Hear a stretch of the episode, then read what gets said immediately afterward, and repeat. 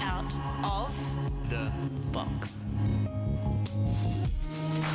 Out of the Box Meet people through their music. with Ash Berdabez on FBI.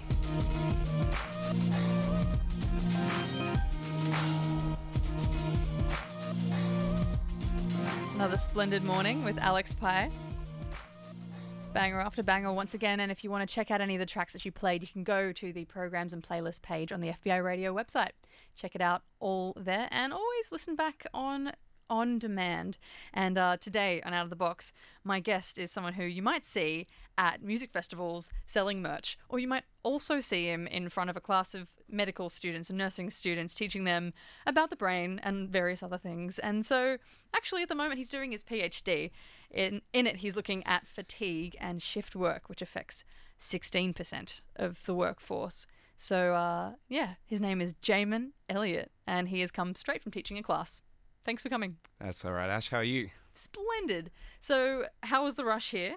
Pretty good, actually. I think the students were kind of happy that we rushed through the end case studies together.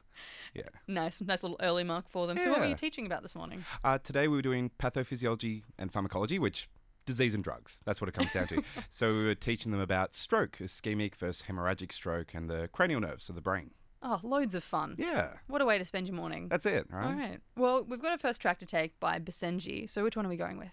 I had to go with Heirloom. Big fan of Dawn, but just the beat. It's a good way to start anything. Your day, dinner. Yeah. All right. FBI 94.5.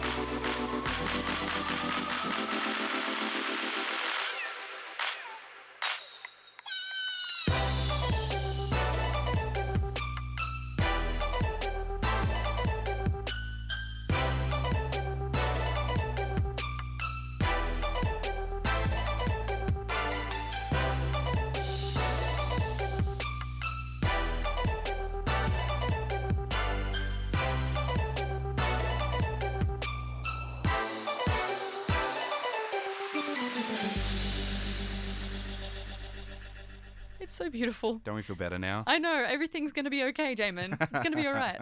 So my guest from out of the box today bought that one in. It's Basenji. That one was heirloom. And uh, Jaymen, Jaymen, what a name! You have to you have to explain this to. to me. Yeah, the go-to is that nobody ever gets my name right the first time I meet them. Sadly, it's either Jaden, James. Once I got Shannon from a particularly hard of hearing man, so that was fun.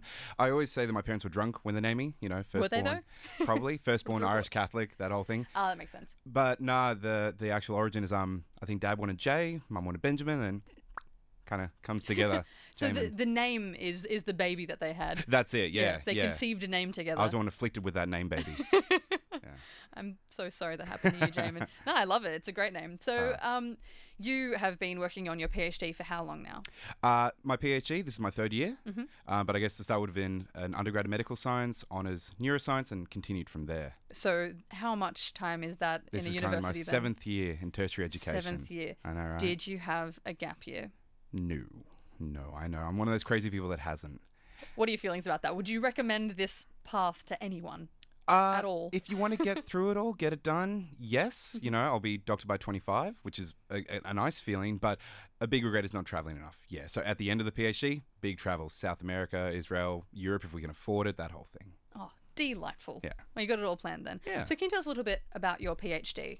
Sure. So my PhD is part of the Neuroscience Research Unit at UTS, and we're looking to the effects of 12-hour shift work on the body.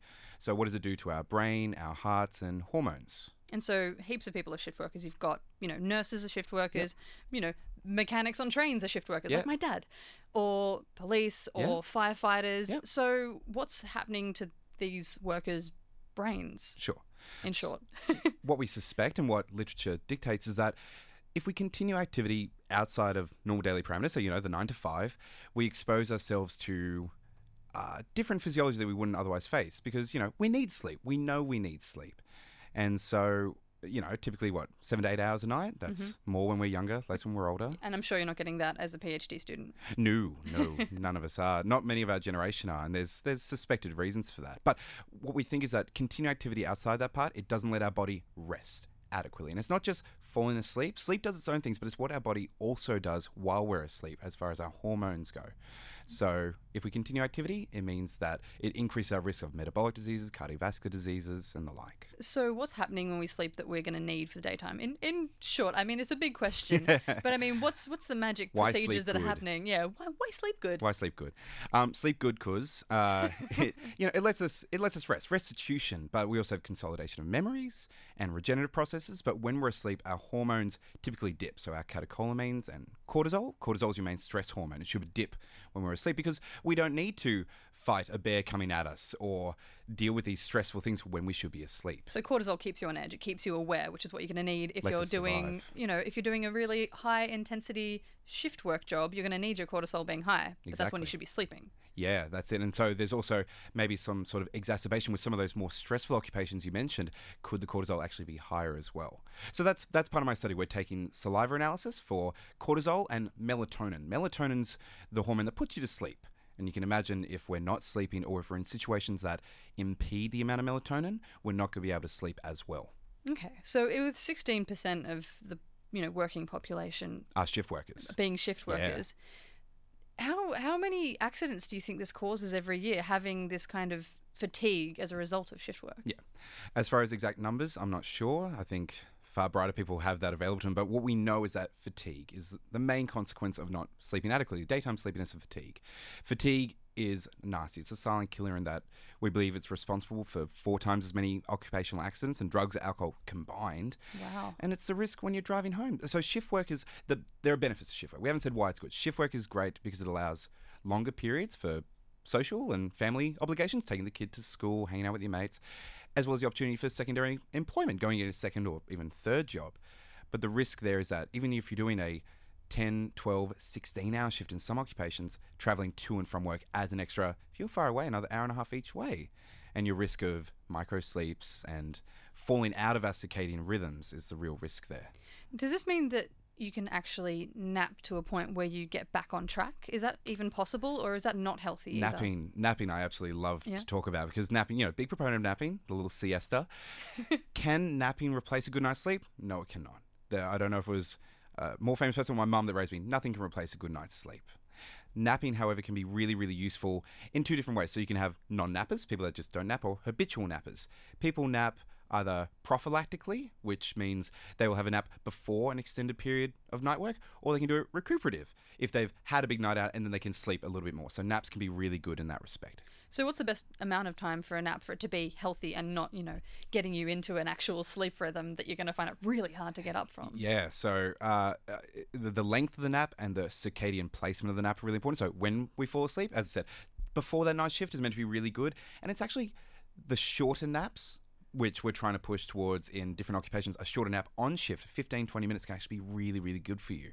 But we need more research in the field to see what the effects of sleep inertia, that's that grogginess that you feel when you wake up, Mm-hmm. how much that's affecting the decision making and attention and performance. Well, we got a track to take from fishing at the moment. Which one have you brought in today? I went with 19 Boy Wonder. I'm not sure if you meant to do the slash in between, but 19 Boy Wonder, just because, again, young up and comers love supporting Aussie artists. And yeah. Wondrous on FBI 94.5.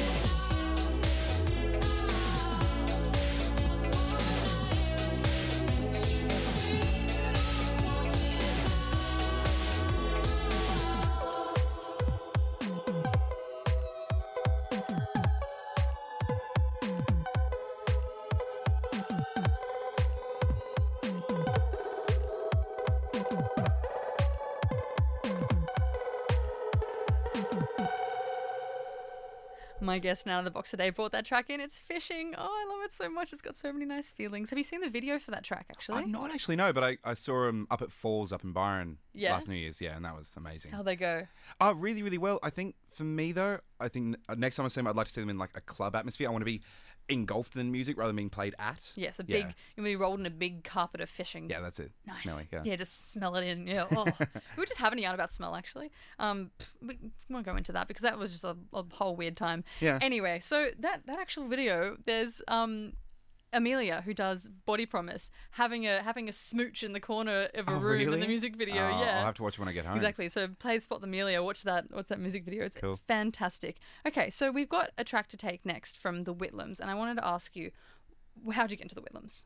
Okay, so I guess music for me has to do one or two things. Either let me belt along at the top of my lungs at the detriment to everybody around me.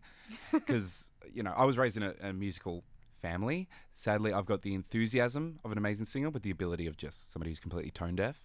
Aw. So, yeah. It's so sad though. Yeah, it's sad. I mean, I can see the light in your eyes whenever you talk about music. So Whitlam's was my number one pick because that's my go-to karaoke song. No aphrodisiac, by and far.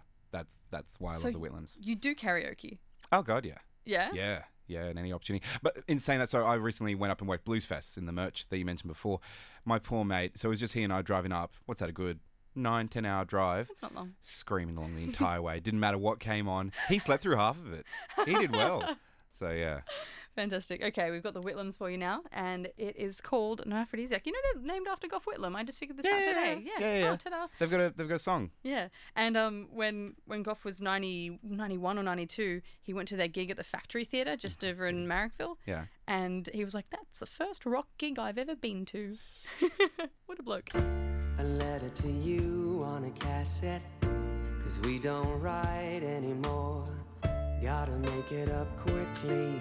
There's people asleep on the second floor. There's no aphrodisiac like loneliness. Truth, beauty, and a picture of you.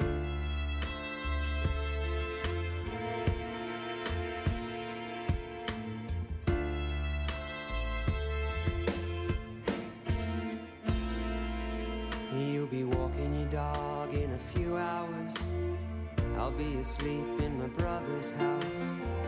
You're a thousand miles away with food between your teeth. Come up for summer. I've got a place near the beach. There's room for your dog. There's no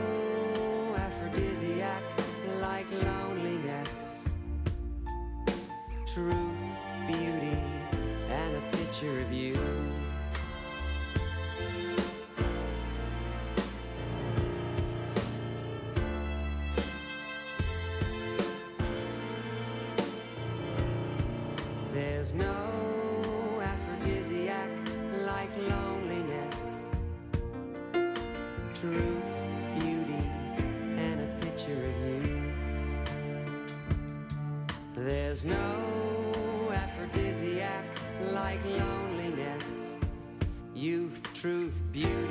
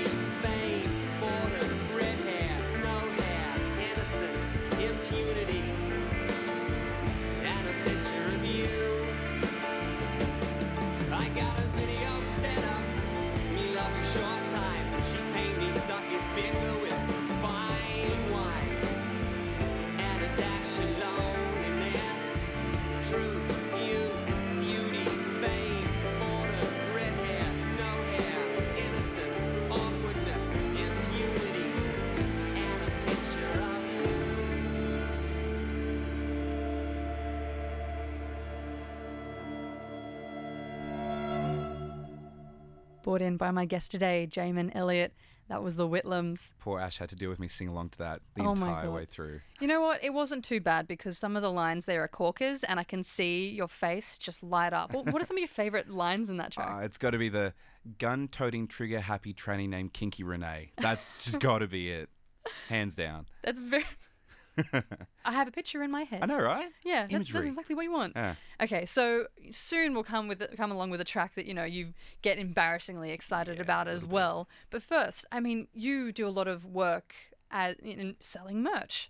So why? How how does that come about? Uh, so about six odd years ago, uh, my godmother offered me work. So she she uh, she sold merchandise at Big Day Out. So I've done Big Day Out, Soundwave, Groovin the Moo, blah blah blah. The list goes on, as well as a general store at um, Falls and Splendour. So hey guys, if you ever see me around, that's where you'll find me at most, if not all festivals. But He's got a mustache and he's handsome. Oh, thank you. No, that's nice. Um, so why? It's a little bit of work on the side around the scholarship with uni because I can't work a normal job. I used to work in a medical clinic, and then PSG kind of they own you, so they pay you and they kind of own you. So it's work around that. Wow, you're an owned man. Yeah, a little bit. So, do you get to go backstage and actually meet artists when you're doing merch? Is that part of the part of the perks? Occasionally, you do if you have to settle merch and everything. You have to sort out count at the end of the night. So. Uh, I, I always love comparing. Um, re- uh, do a lot of work at the Enmore Theatre because I live in Newtown. Um, I had to work uh, Cypress Hill just after working Chet Faker. They were pretty near each other. Wow. So, what was the backstage at Cypress Hill like? Man, Cypress Hill, like they put on an amazing show. It Doesn't matter if they're getting or they were so good. But I walked backstage to settle their merch, and I one couldn't see through the haze of marijuana. I, I it was all vision was lost. Had to bump into people to find the band, and each of them was sitting down, and they would have had oh minimum two three girls on each thigh. Nobody under a nine out of ten. It was just ridiculous. That Wow. lifestyle, you know. Not for you or for you? uh, you know, fun to watch. Definitely fun to watch. By comparison, Chet Faker when I went backstage, none of this, no strippers, no blow. What did he have? He just had a barista and a little coffee machine. That's It adorable. was really sweet. Was it just him sitting alone with No, his, no, I had with his mates little- and everything, Okay, but cool. you know, just barista and a coffee machine. It was really sweet. That's darling. Yeah. So, have you ever embarrassed yourself in front of any of these artists that you've been able to meet? I always manage to embarrass myself in some way. I reckon worst one was probably again uh, working. I think it was the Enmore. It was um Blondie. Blondie. Debbie Oh. Harris had her um three day gig, and it was her 65th birthday on the last day. But I managed to go backstage to get some stuff signed to sell, and. Of course, I got all excited, and I was like, "Oh, it's a, it's a, it's a pleasure to meet you, Miss, Miss Blondie." She goes, "Sweetie, just, just call me Deb." I was like, "Oh, you know, Debbie Harris told me to call me Blondie. Deb." Ah, so yeah, that was Bless your cotton me. socks, Jaymen. Yeah, keep managing to embarrass myself in front of famous people. So, oh, but you were up close and personal with. Yeah, you know, Harry. calling me Heart of Glass. That was awesome. She was gorgeous. Yeah, Yeah, beautiful lady. yeah. Wonderful. So uh, now let's take a track by Northeast Party House, and I mean, you don't have to. You don't have to tell me how you feel about Northeast Party House because I can see right now on your face you're just Fidgeting with you're excitement. fid- yeah you're you're about to explode. Yeah. So okay, maybe go ahead. uh, really love, really love them. I'm sadly probably I like to think one of the biggest fangirls. Seen them seven times now over the last year and a half. Wow. Yeah, I know, right? So it's just the energy, the sound. I absolutely love it. Um, I've worked from once, bumped into the lead singer a couple times up at Falls, and then I was at Mountain Sound. Did you keep it cool though? No, not at all. No, no, had to get a had to get a photo together. But I was better at Mountain Sounds because I was seeing. I think it was touch sensitive. It was getting late at night, looking at the stage, and it was all bright. And somebody's walking towards me. Go, oh hey Jay, how you going, mate? And it was the lead singer. I just lost my shit. I was so excited. Didn't ask for a photo though. I thought that was slightly cooler of me. Yeah. Yeah. You're a real cool cat. and here's Embezzler by Northeast Party House, brought in by my guest today, Jaymen Elliott.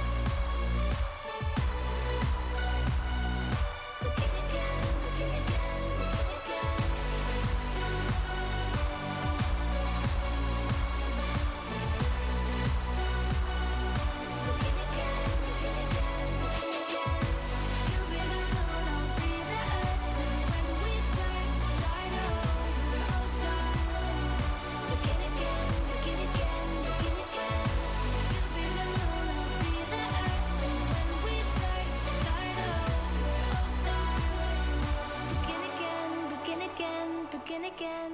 a band that you could be seeing at Splendour. That's Purity Ring. And uh, the track was brought in by my guest today, Jaymen Elliott. Which one did we have?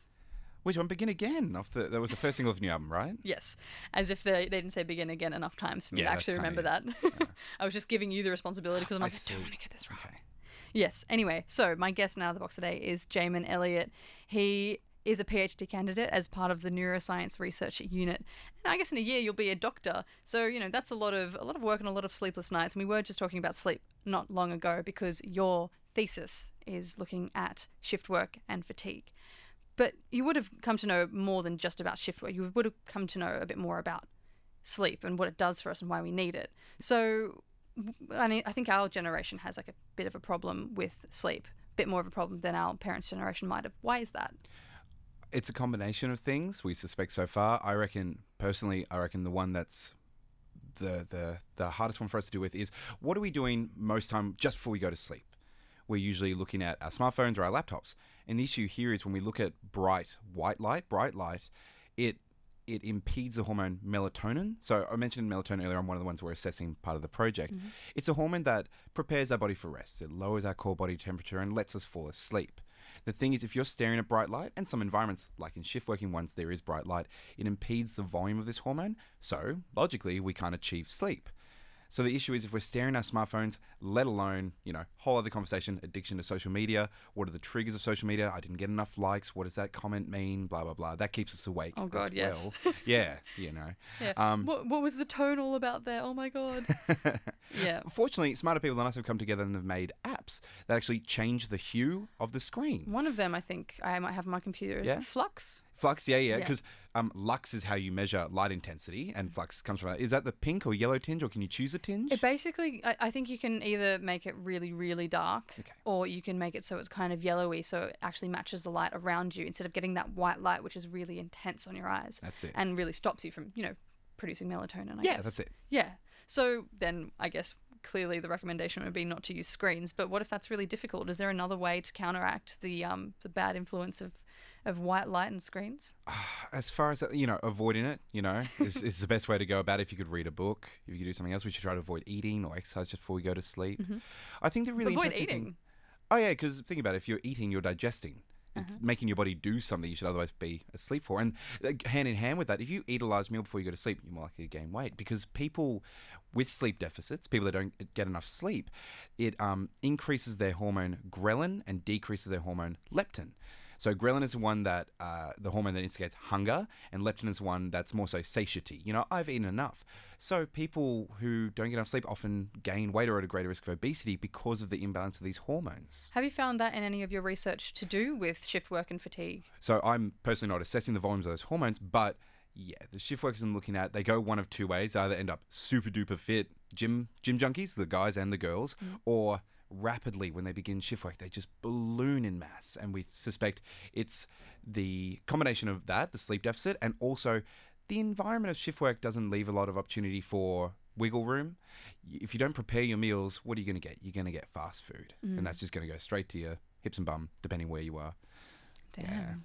There's no real way around that, though, is there? Without there being, you know, a healthy canteen at all shift worker locations. Some occupations of shift workers do actually motivate them. So quitting smoking is a really big one, as well as um, free access to a gym. But yeah, achieving that good night's sleep is probably one of the most important things. What's I guess I'm throwing you in the deep end here Yeah, because I'm yeah, sure there's a lot of interesting things. But what's one of the most interesting findings in your work so far? For mine one so far, so we've assessed 285 shift workers that are doing explicitly a 12 hour shift. And overall, their perceptions of stress, their lifestyle risk factors, and their blood pressure are actually pretty good. What is terrifying is the predominating poor sleep quality and fatigue symptom severity in about 69% and 51% respectively. It's really, really of concern. Wait, so more than half of them have fatigue, More than half have got severe fatigue and poor sleep quality, which we believe is the main cause of severe fatigue. And so, what what are the what are the results and the, and the feelings you get from severe fatigue? Fatigue is the inability to continue performing a mental or physical task. So you can imagine, as you mentioned, some of those different kinds of shift workers, if they can't can't, can't keep doing their task that other people care for, if they're operating heavy machinery, it not only exposes themselves but others to risk. And it's not even just risk at work. If a person is fatigued and they're traveling home, the risk of going off the roads, hitting another vehicle is also increased. Isn't it hard to know though when you're actually fatigued and you're driving? I find that you know a lot of people don't think that they were that tired, but all of a sudden microsleep. How how can you tell? I love that new ad campaign. Never trust your never trust your tired self. It's a really really good one. And so, you know, fatigue. The real push in other research at the moment is to identify a non-invasive detector for fatigue. If we could hypothetically have a police officer come over and go, "Oh, I'm just going to pop this little device to your forehead. Oh, you are this fatigue. Pull over half an So hour." So basically, like like a breathalyzer, a for breathalyzer tired for your tired people. Wouldn't, wouldn't that be great? Yeah. You know, um, so they've done research in, in other countries so far. They've looked at you know head nodding. You know when you you're in a lecture and you just head nod, head Oh nod. man. That's not completely effective. It's only about seventy percent. Instead, they're looking more towards electrooculography, which is the movement of your eye, using a device to measure the movement of your eye, because your eye movement slows down as you're heading towards the first stage of sleep. But again, more research needs to be done to identify what to what effect the fatigue is going to affect us on the roads, and how do we prevent that? How do we ameliorate it? Yeah. So when you're talking about the um the oculography way of doing it, doesn't that mean that you have basically like a laser shone in your eye? Basically, yeah. Yeah, So not ideal. They can either do electromyography, which is muscle movement. They can attach it to either eyelid or, yeah, the electrography. It's it's usually a laser or some sort of camera observing the movement of the eye. Okay. So it's not quite. It is still non-invasive. Doesn't get all up inside you, but it is kind of still invasive if they're doing that in a driving environment. I'm just picturing these kind of like medical tassels that are attached to your eyebrows that kind of sense the muscle movement in your eye. Maybe that's our, our future. Maybe we'll be looking really cool when we drive at Just your false eyelash, false eyelashes can also detect your, your eye movement. Is that it? Yeah, that's a great idea. That's a good one, is it? Yeah. Yeah, worth patenting. Oh, totally. Patented right here on FBI That's it. It's 94.5. ours. Ash with- mine. Yep, with my guest, Jaymen Elliott. I'm Ash Berdabez. That is our idea. Don't you dare take it. Anyway, our next track is by Gorillaz. Which one do we have? Uh, so I've got to thank Duncan, Duncan, my primary school mate, for introducing me to Gorillaz. We were probably about oh, nine or ten, and it's just been a loving relationship ever since. And with you know, we know Damon Albarn's and Blur's back for Splendour. Really excited for both, but I had to go with Rock the House.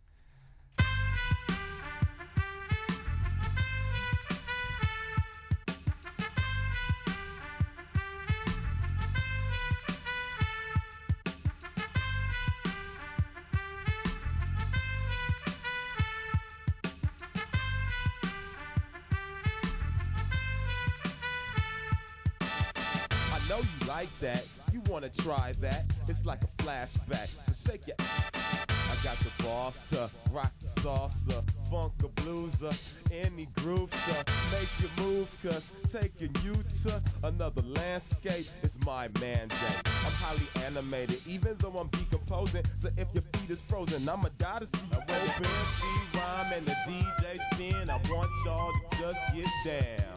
Now while the MC rhyming and the DJ cutting, I want y'all to just get down. And when the MC rhyme and the DJ spin, I want y'all to just get down. Now while the MC rhyming and the DJ cutting, I want y'all to just get down. Tap your toes and clap your hands. How many people ready to rock the house? Come on, trace the globe and shake your pants. How many people ready to rock the house? Just twist your hip and do the dip. How many people ready to rock the house? Come on, shake and bake, do whatever it takes. How many people ready to rock the house? Gravitational pull, I have you making a fool out of yourself on the dance floor. Doing backspins, running man, and more. Party down with vigor and candor. Come into the jam or look like a landlubber. And do the aqua boogie, win lots of goodies. Maybe pop the coochie while the turntables is talking to me. It's awfully groovy, seeing all the treasure and the booty. When the MC rhyme and the DJ spin, I want y'all to just get down. Now while the MC rhyming and the DJ y'all just get down. And when the MC rhyme and the DJ spin, I want y'all to just get down. Now while the MC rhyming and the DJ cutting, I want y'all to just get down. Tap your toes and clap your hands. How many people ready to rock the house? Come on, trace the globe and shake your pants. How many people ready to rock the house? Just twist your hip and do the dip. How many people ready to rock the house? Come on, shake your bank, do whatever it takes. How many people ready to rock the house?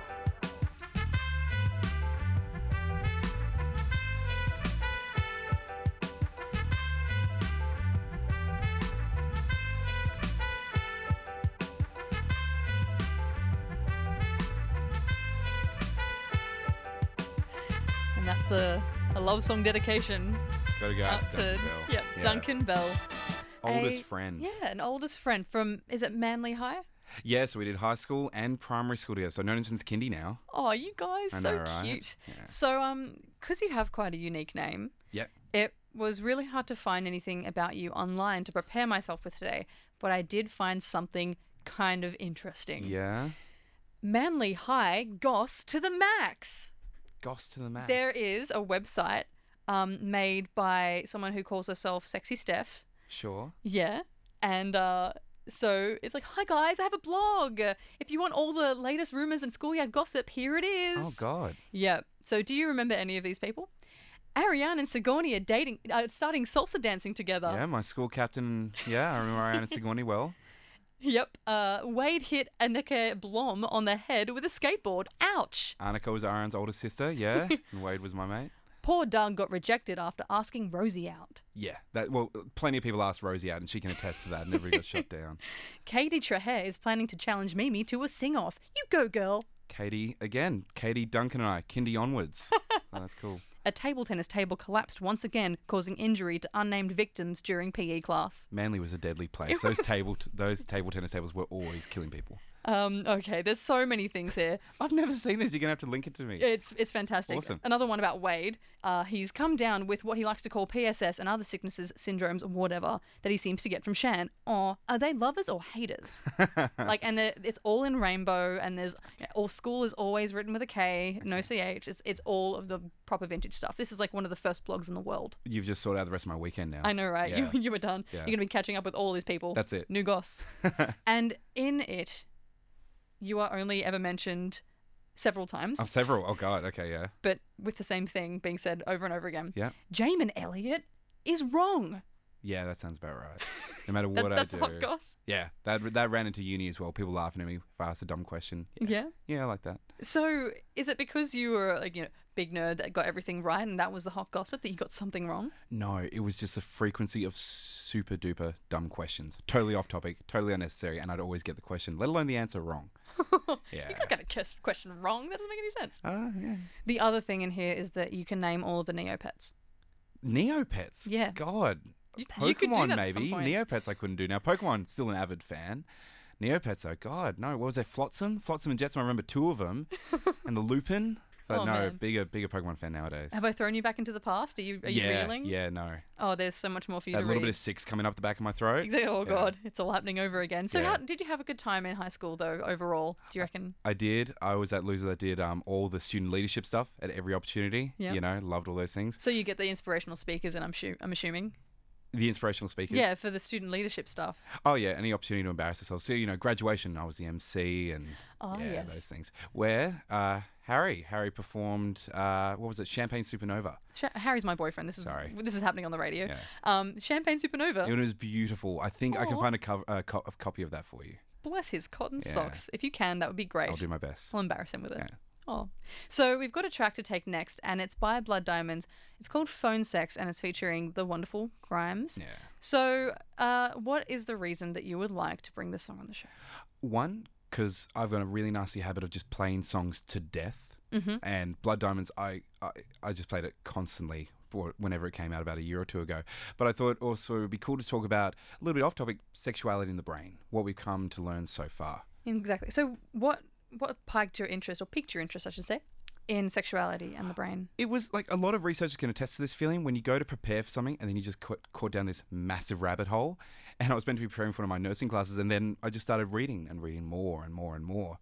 And it's recent, well, not recent advances, but stuff that I wasn't aware of before as parts of different parts of the brain being sexually dimorphic and what it means for. What does that mean? Sorry. Sexually dimorphism is uh, the binary male female, which Mm-hmm. we've come to attest now with gender fluidity and all the rest. But sexually dimorphic cells in the hypothalamus, which is part of the brain. So, does that mean that you will have both genders and you could switch between them? They're distinct cells between the two genders. Yeah, but the one that I was learning about then was about the uh, the study done, I think, out of Canada. Um, it was found uh, that the suprachiasmatic nucleus, or SCN, it's a part of the hypothalamus. That's that res- that's responsible for entraining our body to the repetitive sequence of night and day. Yeah. In homosexual males at postmortem, it was a part of it was two and a half times larger than heterosexual males. Wait, so this is during the autopsy. There's a part of the brain that is twice as large. What's it responsible for?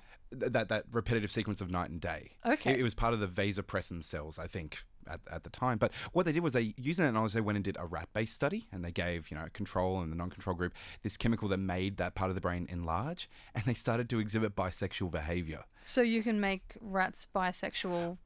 in By- that sample. The, the study's been hmm. contested a little bit recently as far as sample size and all this, but again, really, really interesting stuff. So, as as regards sexuality and the brain, does that mean that I guess we are set in our sexuality to an extent at birth? I don't think we're ever going to be able to completely answer the question of nature versus nurture. There's all that stuff going on with the new, quite inflammatory stuff with epigenetics, let alone they're trying to find a gay gene. And like we were chatting before, uh, there was a study, I think 2013, which was they've done quite a large pool, 400 pairs of twins where at least one male was homosexual, blah, blah, blah. And it was terrifying learning about it because 20 years prior, they'd done a similar study, much smaller, and they found, they, they claimed, oh, we found this gay gene, whatever else. Oh, I remember this. Yeah. So is this was this the the infamous Daily Mail article? That's it. do yeah. you want to do you want to get that out and read it? I, I just loved it. It was ad verbatim. So they, they claimed that they'd found a gay gene, which has been heavily contested ever since, but they claimed it. And the Daily Mail in 1993 ran with this title Abortion Hopes After Finding Gay Gene. wow. Don't you love the world? Oh, I hate the world so much right now. Great. You know? And this is only 20 years ago, so Yeah. I mean that's within our lifetimes. Yeah. hmm Yeah. Yeah, there were hopes that people who were gay could have been aborted. Plan ahead, just Yeah, abort it. Go, go to town. absolutely. Yeah. It's that simple. Yeah. That's disgusting. It is, isn't it? And so I remember reading something that says now maybe, you know, there's a, a gay gene that we can say is 40% responsible for people being gay, which, you know, then the 60% is just going to be environmental factors, which is not just societal factors, but all of the environmental factors. Do you think that's more to the point? it, Or it's that push towards it's not nature versus nurture, but nature and nurture, Mm-hmm. and I think that's where uh, epigenetics that's the new push, and it is a lot heavily contested in saying that it's the phenotype, how genes present without changing the underlying genetics. So they think it's supported by the fact that we can have. Uh, identical twins that are genetically identical, but only one is homosexual. They think that it's when and how the genes will activate. I see. Yeah. And there was another study that actually looked at the brains of both gay and straight men and gay and straight women. What did it find? it found that overall morphologically homosexual male brains are most structurally similar or the volumes are to heterosexual females and homosexual females are most similar to heterosexual males and they found that in a few other parts of the brain as well So does that kind of say that you know there's like a, a femininity and a masculinity linkage there, or is that well that's that sexual dimorphism that we mentioned earlier on okay? yeah it's all making sense. it's really interesting. Yeah. So is this why you got into into neuroscience to try and figure out the big I questions definitely, of life? I definitely tried to run with an honors project involving sexuality, but it, it got knocked back because sadly, we've got all this really cool stuff that we can find out, but there's no money behind it. True. Simple as that. There's much more money into fatigue awareness and protecting lives, and so that's what I ran with with shift work. Yeah, makes sense. Yeah. Which you've done really well with. Thank you. Wonderful. Um, so we've got a track to take, and it is the one that we mentioned just before Blood Diamonds, Phone Sex, featuring Grams. Here we go. An FBI 94.5.